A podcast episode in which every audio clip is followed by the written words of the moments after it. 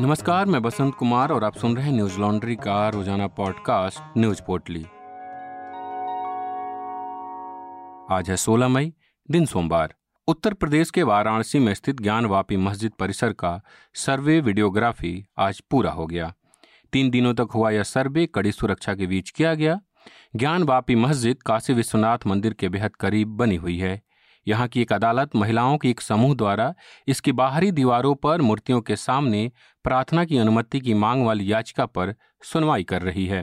PTI की खबर के मुताबिक वाराणसी के जिलाधिकारी कौशल राज शर्मा ने पत्रकारों को बताया, सोमवार को दो घंटे पंद्रह मिनट से अधिक समय तक सर्वे करने के बाद अदालत द्वारा गठित आयोग ने सुबह करीब दस बजकर पंद्रह मिनट पर अपना काम समाप्त कर दिया। सर्वे कार्य से सभी पक्ष संतुष्ट थे। मीडिया रिपोर्ट्स के मुताबिक ज्ञानवापी मस्जिद में शिवलिंग मिला है। एनडीटीवी खबर के मुताबिक ज्ञानवापी मस्जिद सर्वे मामले में वाराणसी की एक अदालत ने ज्ञानवापी मस्जिद परिसर के उस तालाब को सील करने का आदेश दिया है जहां शिवलिंग पाया गया है।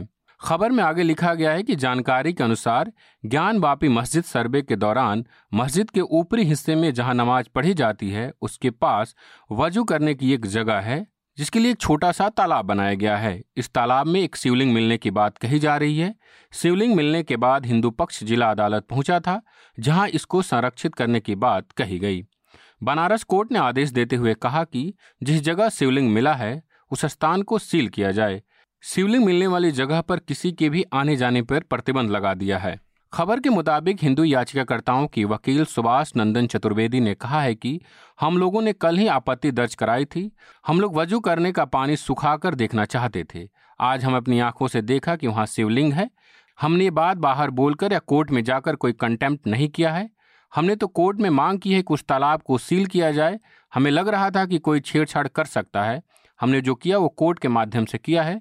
मुस्लिम पक्ष स्वतंत्र है कोर्ट जाने के लिए। मुस्लिम पक्ष के वकील आलोक नाथ यादव ने एनडीटीवी से बात करते हुए कहा कि मुझे अभी ऑर्डर की कॉपी पढ़नी है। हम तालाब को सील करने के आदेश को रद्द करने के लिए अदालत का रुख करेंगे। हम सभी कानूनी उपाय करेंगे। वहीं आज तक की खबर के मुताबिक कोर्ट ने अधिकारियों की व्यक्तिगत जिम्मेदारी भी तय कर दी है। अपने आदेश में वाराणसी कोर्ट ने कहा, जिला अधिकारी, पुलिस कमिश्नर और सीआरपीएफ कमांडेंट को आदेशित किया जाता है कि जिस स्थान को सील किया गया उस स्थान को संरक्षित और सुरक्षित रखने की पूर्णतः व्यक्तिगत जिम्मेदारी उपरोक्त समस्त अधिकारियों की व्यक्तिगत रूप से मानी जाएगी। आपको बता दें कि ज्ञानवापी विवाद मामले में याचिकाकर्ता अंजुमन इंतजामिया मस्जिद कमेटी ने ज्ञानवापी में सर्वे पर रोक लगाने की मांग की है। इस याचिका पर सुप्रीम कोर्ट में मंगलवार को सुनवाई भी होनी है। जस्टिस डीवाई चंद्रचूड़ और जस्टिस पीएस नरसिम्हा की बेंच इस याचिका पर सुनवाई करेगी। बिहार के मुख्यमंत्री नीतीश कुमार ने जातिगत जनगणना कराने की मांग पर चर्चा करने के लिए जल्द ही सर्वदलीय बैठक बुलाने की घोषणा की है। दरअसल बीते कुछ सालों से देश भर में जातिगत जनगणना की मांग की जा रही है।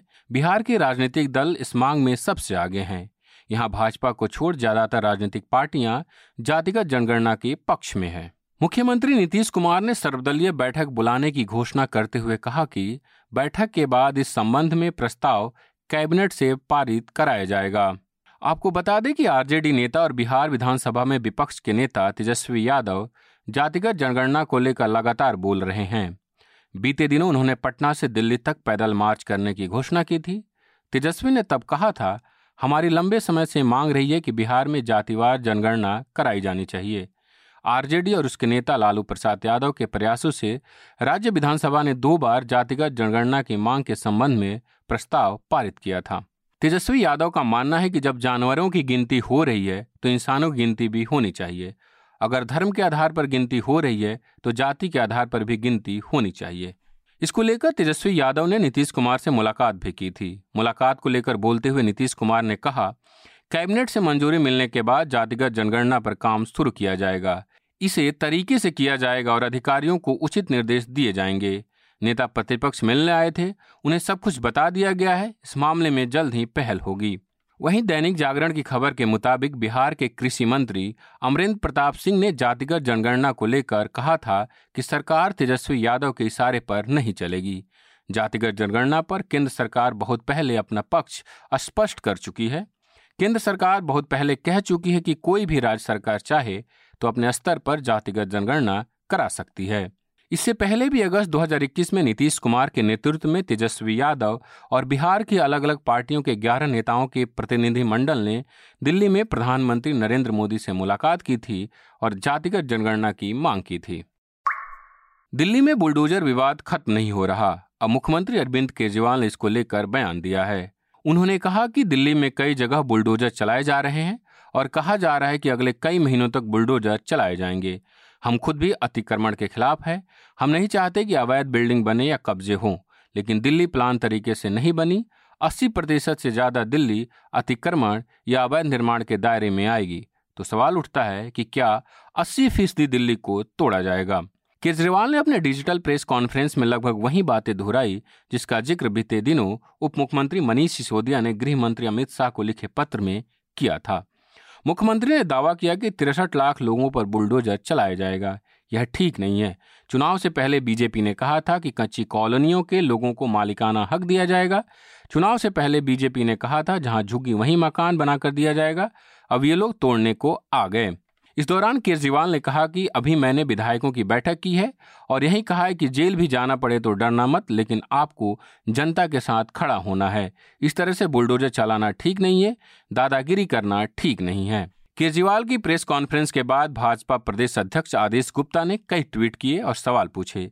उन्होंने लिखा, तुम इधर उधर की बातें मत करो अरविंद केजरीवाल, ये बताओ कि मुख्यमंत्री आवास योजना के तहत दिल्ली के झुग्गीवासियों को अभी तक कितने मकान दिए। दिल्ली के अनधिकृत कॉलोनियों को मालिकाना हक देने का काम मोदी सरकार ने किया है। आपने तो इन्हें पक्का करने वाली फाइल को तीन साल दबाए रखा। गुप्ता ने लिखा, अरविंद जी, मैं समझता हूं कि आपको तकलीफ क्यों हो रही है। रोहिंग्याओं के अतिक्रमण पर हो रही निगम की कार्रवाई से आपके वोट पर चोट पड़ रही है। दिल्ली में चल रहे बुलडोजर कार्रवाई पे न्यूज़ लॉन्ड्री लगातार रिपोर्ट कर रहा है, जिसे आप हमारी website Hindi dot news laundry dot com पर पढ़ सकते हैं। एक तरफ जहां दिल्ली समेत कई राज्यों में बेतहाशा गर्मी से लोग बेहाल हैं, वहीं असम बाढ़ से जूझ रहा है। यहाँ कई लोगों की मौत हो गई, वहीं कई गाँव पूरी तरह जलमग्न हो गए हैं। मीडिया रिपोर्ट्स के मुताबिक असम के सात जिलों में लगभग संतावन हजार लोगों की जिंदगी बाढ़ से प्रभावित हुई है। बाढ़ से पंद्रह राजस्व मंडलों के लगभग दो सौ बाईस गाँव प्रभावित है। वहीं लगभग दस हजार हेक्टेयर खेती की भूमि बाढ़ के पानी में जलमग्न हो गई है। बाढ़ से बचाव के लिए सेना, अर्धसैनिक बलों, एस डी आर एफ अभियान चला रही है। एन डी टी वी की खबर के मुताबिक होजई, लखीमपुर और नगांव जिले के कई सड़कें, पुल और सिंचाई नहरें क्षतिग्रस्त हो गई है। लगातार बारिश के कारण शनिवार को दीमा हसाओ जिले के बारह गांवों में लैंडस्लाइड हो गया। बड़े पैमाने पर असम में लैंडस्लाइड और जलभराव के कारण इस पहाड़ी क्षेत्र में रेलवे ट्रैक, पुलों और सड़क संचार को भारी नुकसान हुआ है। दैनिक भास्कर ने अपनी रिपोर्ट में बताया है कि असम के कछार जिले में बाढ़ की स्थिति गंभीर बनी हुई है। असम आपदा प्रबंधन प्राधिकरण के मुताबिक जिले के सोलह सौ पचासी बाढ़ प्रभावित लोगों ने जिला प्रशासन द्वारा बनाए गए राहत शिविरों में शरण ली है। बाढ़ के कारण रेलवे पर भी भारी असर पड़ा है। कई ट्रेनें रद्द कर दी गई। एन डी टी वी ने रेलवे के बयान के आधार पर बताया कि दीतोकचेरा स्टेशन पर फंसे लगभग बारह सौ पैंतालीस रेल यात्रियों को बदरपुर और सिल्चर लाया गया है और एक सौ उन्नीस यात्रियों को भारतीय वायुसेना ने सिल्चर पहुंचाया है। अलजजीरा की पत्रकार शिरीन अबू अकलेह के वेस्ट बैंक में मारे जाने की घटना की जाँच को लेकर इसराइल और फिलिस्तीन के बीच विवाद खड़ा हो गया है। कई स्वतंत्र समूहों ने भी मामले की अपनी ओर से जांच शुरू कर दी है। पी टी आई की खबर के मुताबिक जांच दल से जुड़े एक सूत्र ने बताया कि शुरुआती जांच में फिलिस्तीन के गवाहों के उन दावों की पुष्टि हुई जिसमें उन्होंने कहा था कि पत्रकार की मौत इजरायली गोलीबारी में हुई। सीरीन की मौत के लिए कौन जिम्मेदार है, इस संबंध में सभी पक्षों की अंतिम रिपोर्ट आने के बाद ही मामले पर अंतर्राष्ट्रीय समुदाय का रुख स्पष्ट हो पाएगा। समाचार चैनल अल जजीरा की वरिष्ठ पत्रकार शिरीन अबू अकलेह की इजरायली सेना के एक ऑपरेशन में ग्यारह मई को गोली लगने से मौत हो गई थी। इक्यावन वर्षीय शिरीन अबू अकलेह इजरायल के कब्जे वाले वेस्ट बैंक के उत्तर में जेनिन शरणार्थी शिविर पर इजरायली सेना की छापेमारी को कवर कर रही थी जब उनके सर में गोली लग गई थी। फिलिस्तीन के स्वास्थ्य मंत्रालय ने तब कहा था कि अबू अकलेह के सिर में गोली लगी और उन्हें गंभीर हालत में अस्पताल ले जाया गया जहाँ उनकी मौत हो गई। तब एक बयान में अल जजीरा मीडिया नेटवर्क ने कहा था कि अबू अकलेह की हत्या अंतर्राष्ट्रीय कानूनों और मानदंडों का उल्लंघन करने वाली है और हम इस जघन्य अपराध की निंदा करते हैं जिसके माध्यम से मीडिया को अपने संदेश को पूरा करने से रोका जा रहा है। इस बयान में कहा गया था कि हम दिवंगत सहयोगी शिरीन की हत्या के लिए इजरायली सरकार और कब्जे वाली ताकतों को जिम्मेदार ठहराते हैं।